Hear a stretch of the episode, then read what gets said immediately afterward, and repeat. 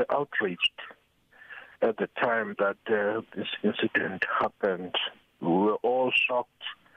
Uh, you will recall that uh, it was during the time that uh, the ANC was preparing its processes of conducting branch meetings to nominate candidates. It was just on the eve. And then uh, we heard this uh, outrageous and barbaric act. And immediately, uh, when it happened and uh, this guy was arrested, uh, the ANC acted uh, decisively. And uh, secondly, we want to reassure South Africans that uh, we will never tolerate these kinds of actions and these kinds of behaviors. And we will not live with anyone who is accused of these heinous and serious crimes Hmm. within our ranks. Now, we understand that the former ANC member made some threats to the lives of the two members that were killed, warning them not to take part in the 2021 local government elections. Why is there somewhat of a climate of fear and a culture of intimidation within the African National Congress every time during elections? We, we, we look, it, this is not part of the culture of the ANC. Uh, for this is not part of the traditions of the ANC. Hence, the ANC has got many programs, uh, especially programs that deal with political education, uh, programs that, that deal with cadre development, so that we conscientize uh, all those who are part of uh, our system or part or within our ranks.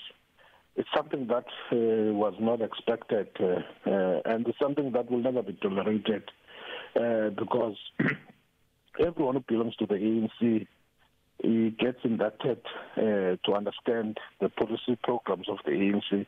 Everyone who gets in, you join the ANC gets through processes of induction so that he can be politically conscious, so that we don't expect these kinds of behaviors. Hence, we were outraged at the time. So it's not something that within the ANC we live with. It's not a culture. It's not a tradition.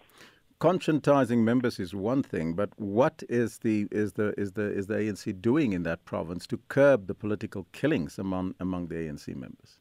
Look, it's not necessarily politically. It's not necessarily political killings that are happening in the province. Uh, sometimes it's it's something with criminal intent.